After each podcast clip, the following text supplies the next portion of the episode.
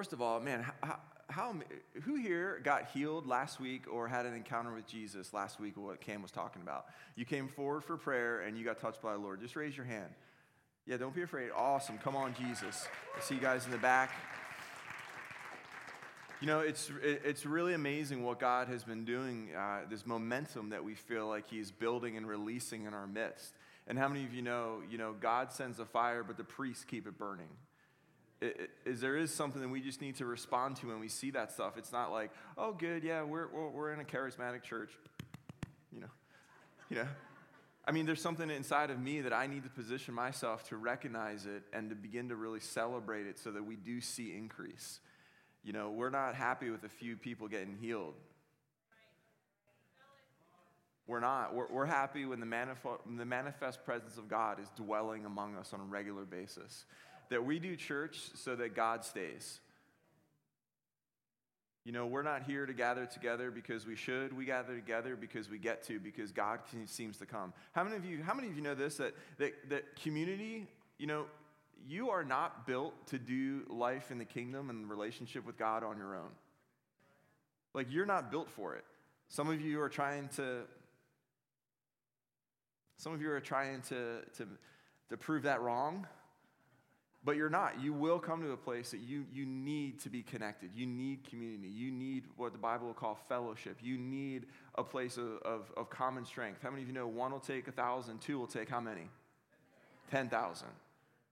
And there's something really important about the fact that when we come together in community, it actually attracts Holy Spirit.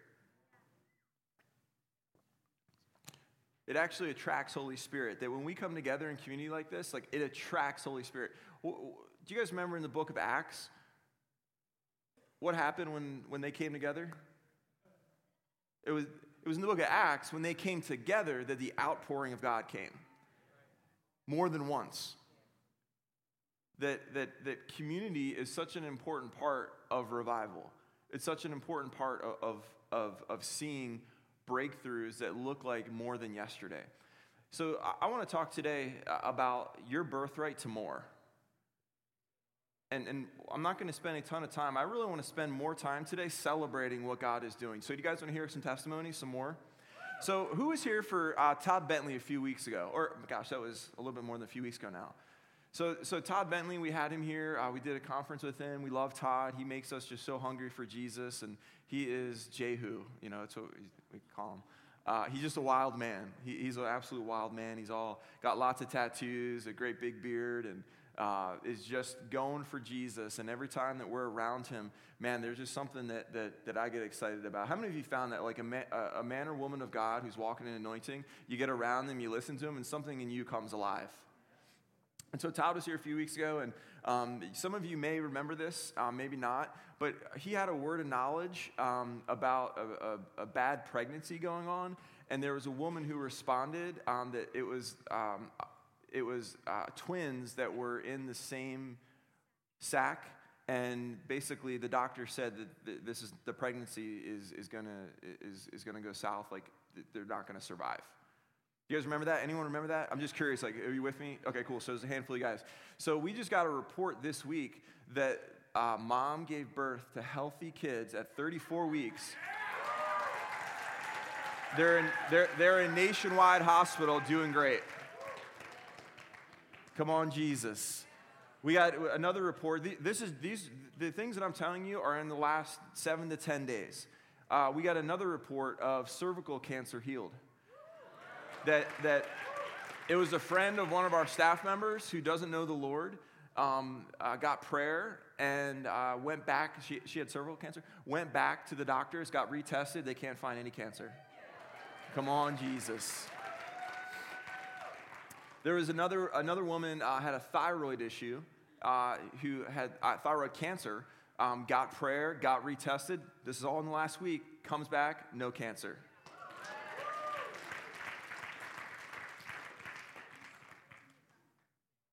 There was another woman who had uterine cancer. You want to? How do you think it went? Come on, Jesus. She got healed, totally cancer free. This is all in the last seven to 10 days. How many of you know what God will do for one, He will do for another? That He is so good. You know, I was reading in Scripture this morning, uh, Luke 14. It was just this passage in Scripture that, you know, it's really easy to, it's, it's really fun to celebrate like the big cancer ones. Like, it's just so much fun. It just never gets old. And, and but in Luke 14, it says that Jesus was with uh, Pharisees and teachers of the law. And um, this passage just really, I, feel like I bumped into it today. I didn't even want to talk about it. But th- this, it says that he was reclining, he was with the Pharisees and teachers of the law, and, you know, this is a situation where, like, you know, Jesus is about to tell a story about how they're all completely incorrect, you know, about, like, their theology. And he's sitting there. Before he gets to it, it says that there was a man there that was prone to swelling and inflammation. And so he turned to the Pharisees and said, Is it lawful to heal on the Sabbath? He just used it as a nice teaching opportunity for, for, for, for some Pharisees and teachers of the law. And they didn't say anything, but so he healed the man. If you're here this morning and you have chronic inflammation, stand up. If you have swelling, chronic inflammation, it's just something you deal with. Like, guys, like, God wants to heal the inflammation and the cancer. He, like, you, amen? Like, like, God wants to heal beyond what we're willing to put up with. And sometimes uh, something like this just feels like it's such a daily thing that we often don't just get prayer for it. And so, yeah, so so just stretch out your hands. If you're around them, just go ahead. You guys get up. Come on, just go ahead and, and, and reach out and put your hand on their shoulder. And remember, he, what he will do for one, he will do for another. And so right now, we just say, Holy Spirit, thank you. We just release the healing word of the Lord that you, that you heal inflammation, you heal swelling. That God, that there is nothing, no chronic sickness, discomfort, or disease that you will not heal. So right now, we just break off that inflammation, we break off that chronic swelling in Jesus' name, and we say, Body be healed right now. We release the healing word of the Lord over you. Today, it breaks. Thank you, Jesus. Thank you, Lord. And everyone said, Amen. Amen. Come on, Jesus. How many of you love that Jesus is into the small things of our lives? The things that feel maybe like, you know, I'm, my life isn't perfect, but like, you know, I'm not, I'm not, I don't have stage four cancer. Like, Jesus is into the small things of our life and of our heart. Aren't you guys grateful for that? Like, I'm grateful for that. I mean, I need Jesus in the small things of my life. I need him in the big things and the small things. I need Jesus. I really need Jesus. Anyone with me? Who else needs Jesus? He is just so good. I recently was able to, uh, I was gone for a week. I was able to go to India, and um, I, I, was a, a, guest speaker for a week at a ministry school there, and just had an amazing time. Do you guys want to hear just one or two stories from it? Just really had a great time in the Lord, and um, it's a ministry school. It's the first ever school of supernatural ministry for this global um, missionary sending organization. Uh, and it's, they're, they're like doing it for the first time, and they're doing a three month uh, uh, full time school for um, kind of like missionaries who want to grow in the supernatural. And so keep in mind, this is, a, this is like a missions uh, organization that has never done anything like this. Like the supernatural stuff has always been something they like, but they, they've never trained and equipped in it. Does that make sense? And so, uh, so I got a chance to go there, and one of our graduates from our ministry school here uh, is actually the one leading it and starting it and doing it all. And so they, they, they graduated from our school and just had a uh, real life changing transformation, transformational time uh, with us and really felt like they needed to, to start this in another country. And so, so it's the first time it's going on. And uh, they have students that have traveled by motorcycle for five days just to get there. I mean, it is amazing. Yeah, that what you're feeling right now is conviction. And so that's okay you know, they have, they have students from, from all parts, uh, a lot of different countries uh, in that part of the world, from Nepal to South India to North India to, to um, some, some neighboring, neighboring countries. And man, they are just so hungry for Jesus. You know, they are just so, so hungry for Jesus. And uh, being there was just a real treat, and we were able to equip and, and minister. And uh, we just had a really fun time. We were able to go out and we do outreach, and we're leading people to the Lord and getting them healed, saved, delivered. And uh, it's just, just a real privilege to see what God's doing in all, all other parts of the world. You know, sometimes going on a mission trip, going outside of the country, really gives us perspective that we're lacking in our day to day. And, and uh, it's just really, really amazing what God's doing. And so I, I, want to encourage you and thank you for setting a culture here that we're able to help export around the world. It's absolutely amazing. And uh, our leaders, Jim and Mary Baker, they're the ones that have really set a standard high for us as a church. And so, how many of you guys are grateful for the Bakers? They're awesome. And so, so we had a, just a really great time in the presence of the Lord. I was probably involved in one of the one of the most outrageous meetings that I've ever been in personally, and it was just one of those wild times where Holy Spirit was just misbehaving, just just people were just having major levels of healing and encounters. Uh, that, that's one of those environments that we've experienced here many times. It's just so hard to describe. Um, but I tell you what, you know, in going to different parts of the world and, and, and being able to, um, I've been able to, to preach the gospel in uh, Indonesia and India and Pakistan and the Middle East and uh, in Africa and in Europe and in, in, in Central America. I tell you what, there's still no place like this church. I mean, really, like, like there is no place like coming home and getting to be a part of an environment like this that's rich with the Holy Spirit. That, how many of you are grateful for a community of people that's rich with the Holy Spirit? And so being there, you know, it really challenged me, and I, I hope the five day journey is challenging you. Just remember that conviction is from the Lord. Just receive that deeply. But, but being there really, you know, it really challenged me in some ways. And uh, one of the ways that I, that I saw over and over again is, is, is how much the Holy Spirit kept showing up when these students that are growing and learning and in a foreign place and just going after what Jesus has for them. You know what? You know when the Holy Spirit just kept on overflowing, like, like off schedule? You know I'm talking about? How many, like, how many have been in a situation where the Holy Spirit comes outside of your schedule?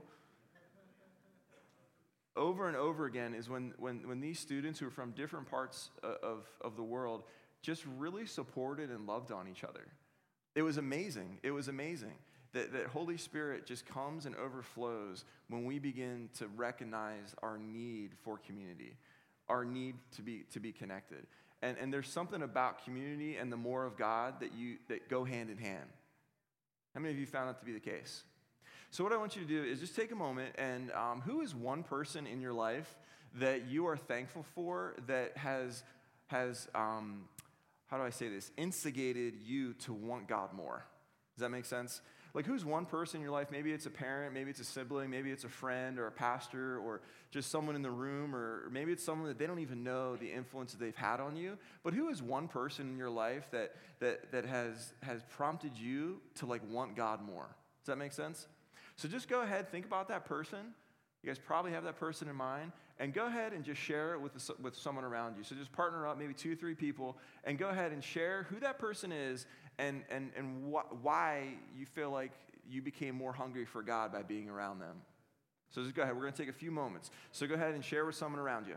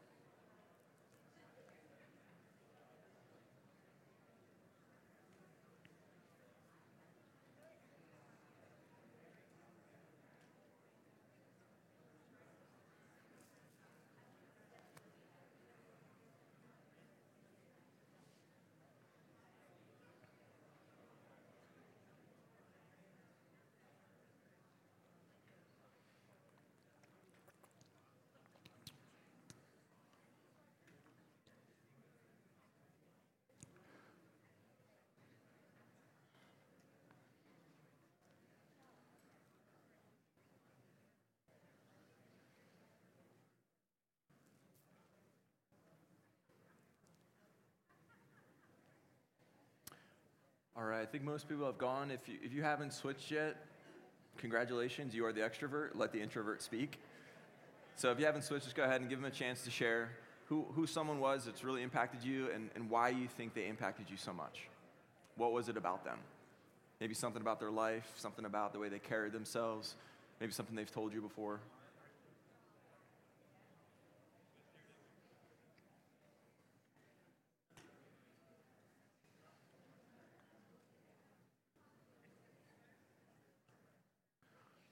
All right, now I know most of you said Pastor Jim, and he's not here today, so you guys can all tell him that next week.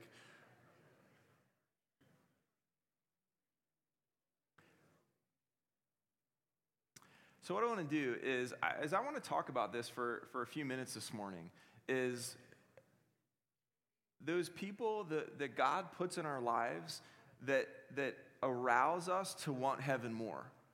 That, that, that, that we need those people. And I have great news for you. You are that person to someone else, whether you know it or not.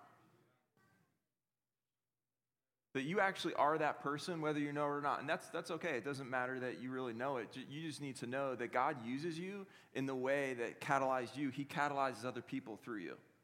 That there, there's no such thing as an ineffective Christian, there's just an unbelieving ones.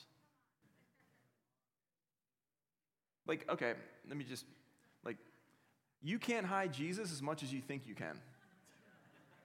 Everyone at work knows that you love Jesus. They do.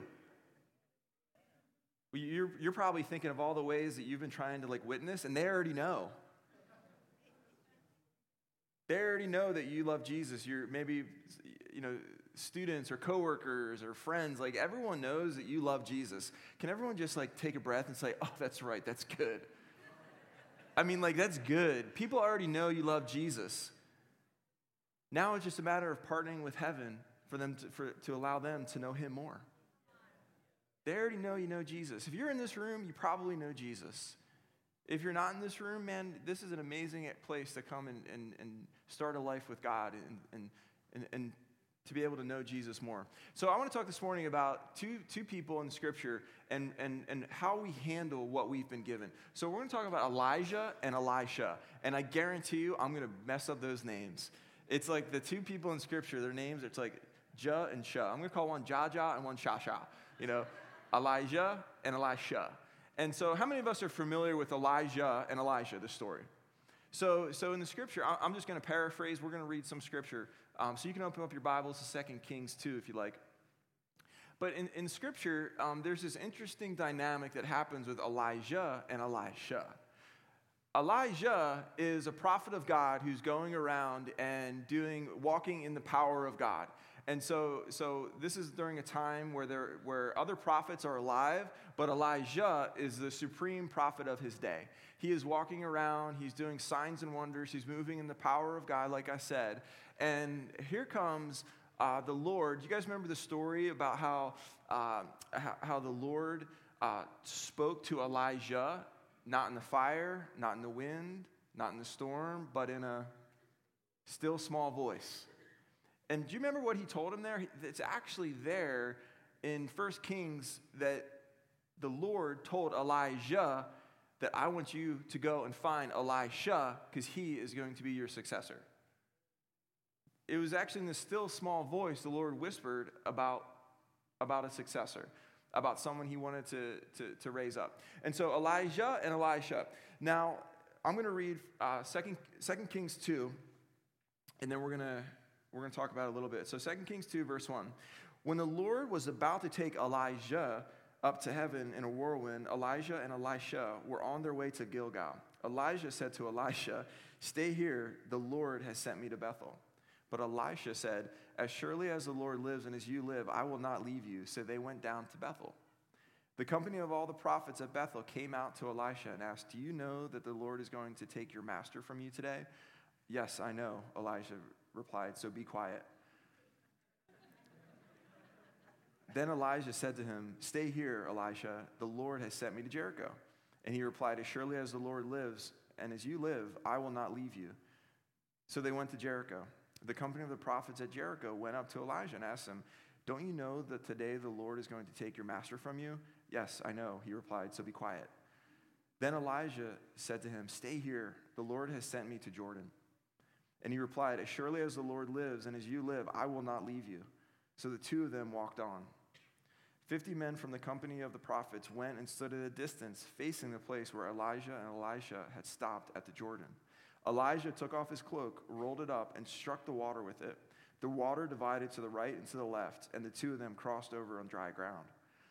When they had crossed, Elijah said to Elisha, Tell me, what can I do for you before I am taken from you? Let me let me inherit a double portion of your spirit. Elisha replied. You have asked a difficult thing, Elijah said. Yet if you see me when I am taken from you, it will be yours. Otherwise, it will not. As they were walking and talking uh, together, suddenly a chariot of fire and horses of fire appeared and separated the two of them. And Elijah went up to heaven in a whirlwind. And Elisha saw this and cried, My father, my father, the chariots of my horsemen of Israel. And Elisha saw him no more. Then he took hold of his garment and tore it in two. Elijah then picked up Elijah's cloak that had fallen from him and went back and stood on the bank of the Jordan. He took the cloak that had fallen from Elijah and struck the water with it. Where now, where now is the Lord of the God of Elijah? He asked. When he struck the water, it divided to the right and to the left, and he crossed over. Are you guys with me? And the company of prophets from Jericho who were watching said, The spirit of Elijah is now resting on Elisha. And they went and met him and bowed down on the ground before him. Then it says, Look, they said, We, your servants, have 50 men. Let them go and look for your master. Perhaps the Spirit of the Lord has picked him up and set him down some mountain or some valley. No, Elijah said, Do not send them. But they persisted. They went, embarrassed to refuse. So he said, Send them. Then they sent the 50 who searched for three days but didn't find him. So, this is a story that a lot of us are familiar with, maybe in the church, where you hear something called like a double portion. How many of you have heard that reference before? It's like, it's like you hear, like, this is where a lot of this in, in, in the charismatic culture comes from, is this, this amazing picture of Elijah and Elisha uh, and, a, and a succession that occurred, but a relationship that really birthed a whole new wave of God's presence on the earth. Elijah has 14 recorded miracles in Scripture, and Elijah has 28 miracles in Scripture. You know, something I think is really important when reading this story is, you know, he asked for a double portion. Do you, do you know what the double portion, you, like, why would he ask for a double portion? Does anyone know?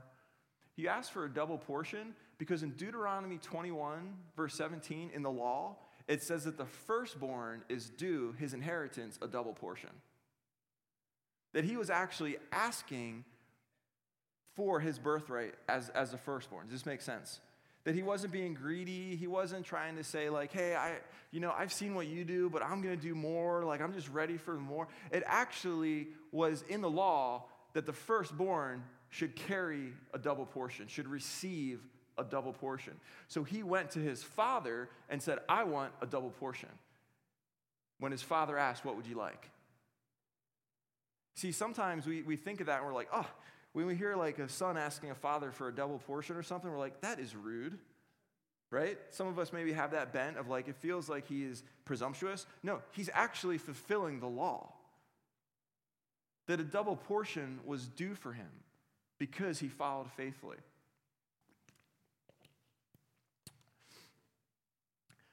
So I, I want to ask you, you know, when, when we're reading through this, there's a few things that really are important to recognize. One, how many times did Elisha have an opportunity to turn back? It looks like three different times Elijah said, I'm going to go to Bethel. I'm going to go to Gilgal. I'm going to go to Jericho. I'm going to go.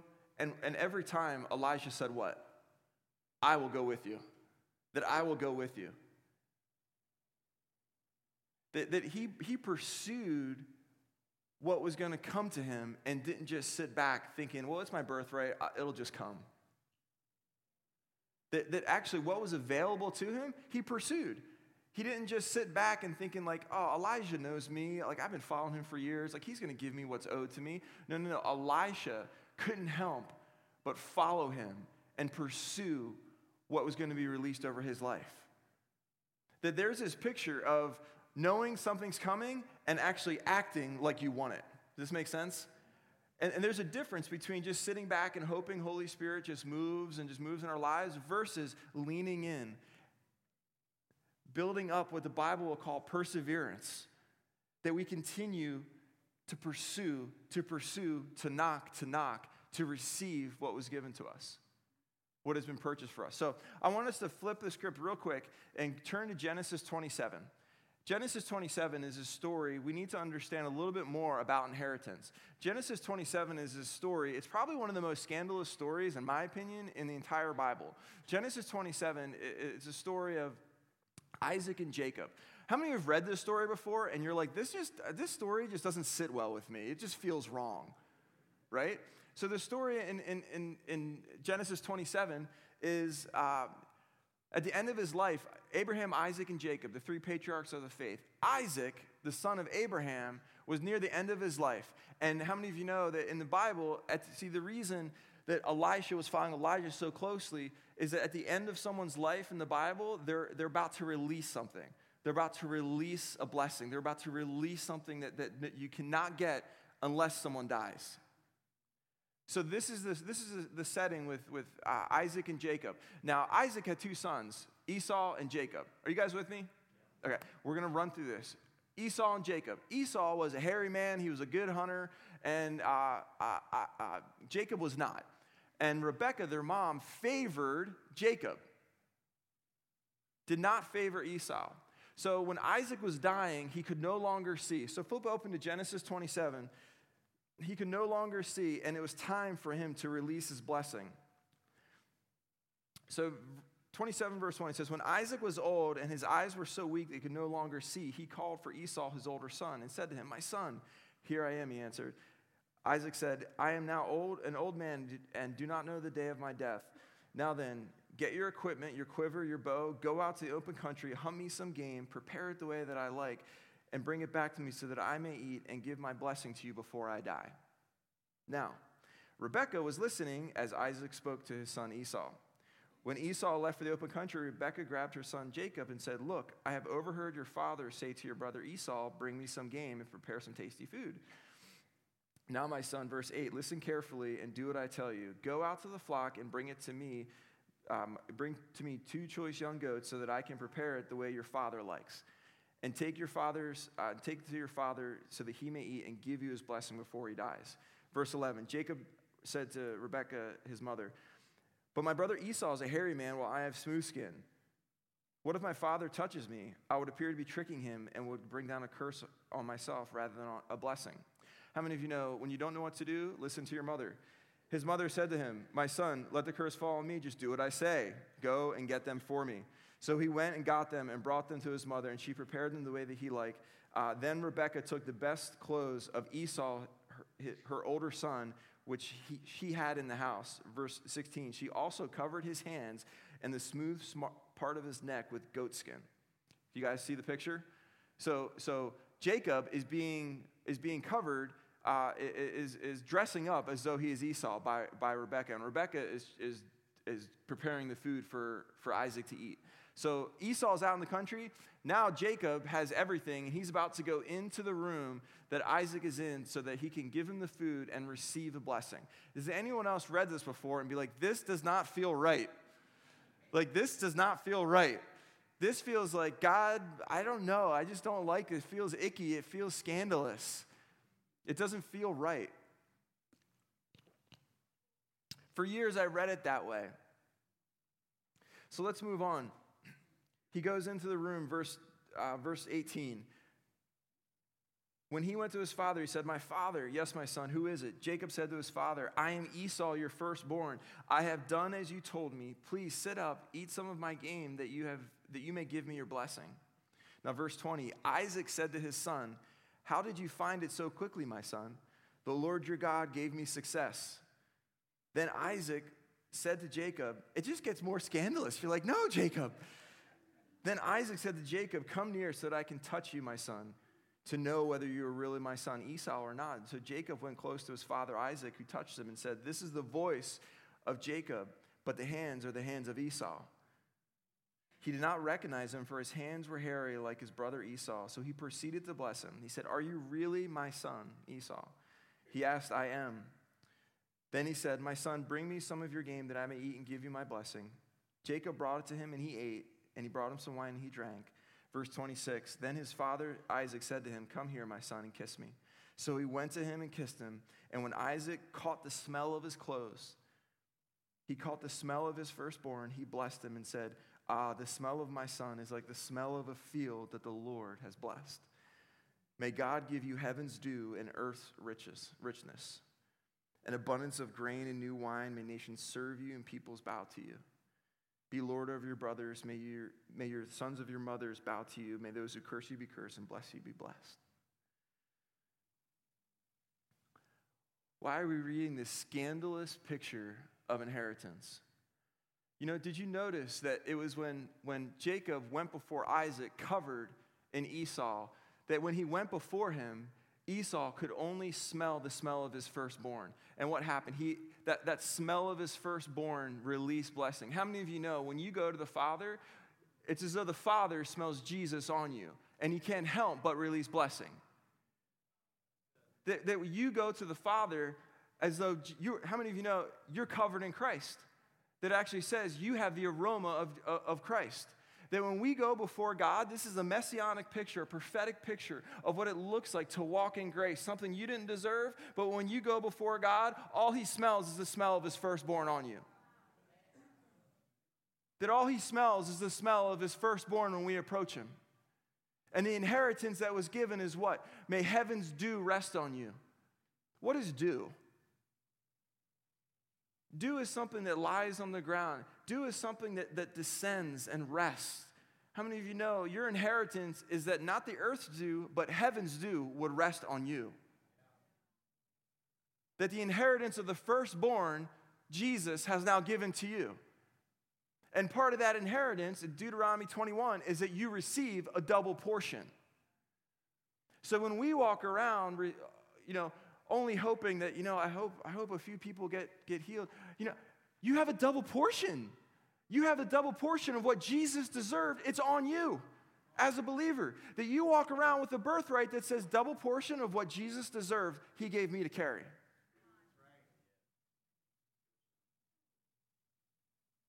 Does this make sense?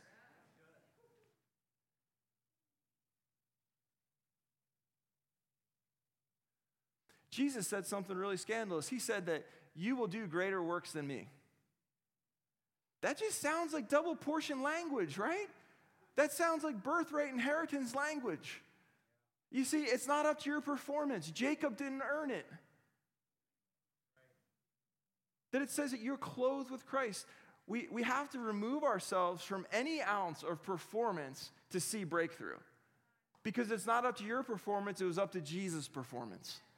And now we go around carrying a birthright that releases a double portion blessing on the earth. Is anyone else getting excited about what God wants to do through your life? That when we talk about these healings, we're not, listen, we're, we, we, we celebrate cancer being healed and we steward the testimony, but we want to see more. Why? It's, it's because that's our birthright. That's what Jesus died for. That's what we're looking for. That's what we're looking to release on the planet. That you are called to release the presence of God in a greater way than Jesus did. I believe me, it sounds crazy unless Jesus said it, but Jesus said it. Right? And so, going back to the story of Elijah and Elisha, you know, we need to be able to carry. Elijah, knew, Elisha knew about the birthright double portion and he took him up on the offer. Someone had to die for the inheritance to be released. How many of you know Jesus died so the inheritance would be released? Elisha knew that, that the birthright was up for grabs, and he went and took it. Where the other prophets stood at a distance, he went and took it. How many believers are in the world today that are walking with like an inheritance of like salvation, but not a double portion of the kingdom? Does that make sense? Did you know Elijah, Elijah, Jaja, J A H, Elijah means power of God, and Elisha means salvation of God. That we get to carry the power of God and the salvation of God. Am I connecting with you guys this morning? That when we begin to walk in our inheritance, you know, we need to be able to walk in what we would call a double portion anointing because it's biblical. It's actually irresponsible of us to have low level beliefs about what God wants to do through our lives.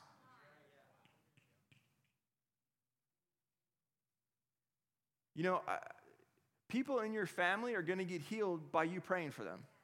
Did you know that? You don't have to wait for the, the radical ministry school student from India to show up and lay hands. That you're carrying a double portion of heaven to be released on the earth. And there's something really powerful about one, coming into agreement with it, and two, being in a group of people, a community of people that are carrying this double portion thing, that are carrying the birthright. You know, with, with Elisha, when he grabbed the birthright, when he grabbed the cloak and he took the double portion, you know, he, he made sure that he saw. It says that Elijah said, if you see, you'll get what you want. So Elisha, you know, is like making sure that he's going to see it. And he saw Elijah being taken up. And it says that he grabbed the cloak, the mantle, and, he, and, and his double portion began. And it says the 50 prophets who saw him, they recognized that the anointing that was on Elisha, Elijah, is now on Elisha. You know, there's something powerful about being in a group of people that recognize the anointing of God on your life when you even feel like you're, you do not And I believe that it set Elisha up to move in the double portion anointing, the double portion inheritance that he received. 28 miracles that he walked in, double what Elijah did. That sometimes we need to be around people who are calling that out of us, amen? One of the best ways to discover community that's going to push you forward into your inheritance is one, you being the person who calls out other people. We all want other people to come up to us and be like, Sean, I just see this double portion anointing for nations, you know? I'm like, amen. Uh, you know, we all want the, the person to come up to us and be like, I just feel like there's a real anointing for you to bring healing to, to, to children in public schools. And, and I, see a, I see a real anointing in the business area, and I see creativity being released over your life. Like, we all want those things to come up to us, right? If that doesn't get you excited that people would do that, I, I don't know how to help you. Like, that is exciting when God speaks into our lives. If you want to attract that, begin to give it. If you want to attract that, be the person that's calling out the other person. Be, the per, be, be one of the 50 prophets that's calling out the other Elisha. That's, that's calling out, I just see an anointing on your life. I see what God's doing, and I'm so excited for this. I, I, I'm going to be praying that you move into this thing. That we need to be able to have people who are giving that to us, but we need to be people who are giving it in order to attract it. I hear this all the time, you know, is that people have trouble finding community. You know, community, this is, okay, can I just debunk that for a moment? And I'll just say this is that, is that community, you will never find a thousand people that are your family. You're gonna find like one. You're gonna have like one person that's part of a greater group that you connect with. Maybe two, maybe three. And then sometimes it kind of grows into more people but you're never going to show up and be in total alignment with 100 people. Right? I hear people, oh, where's my tribe? No, no, no. Where's your person? It's not where's your tribe, it's where's your person. And where that person is, your tribe starts. And, and we, we just, as, as, as pastors and leaders, like we, we talk to people a good bit about this where, you know, it's like they, they'll, you'll come to a church, maybe it's this one, maybe it's another one, and it's like, I'm just really struggling to find community. I'm struggling to find the 100 people that totally agree with me on every subject. It's just so hard. I'm struggling to find the 30 people that just totally are hungry for God like I am. It's just, it's just so hard. No, listen, God's already sent probably one or two into your life that are supposed to prompt you, like we talked about earlier. And you know what? That turns into a tribe. It, it, it, turns into something more.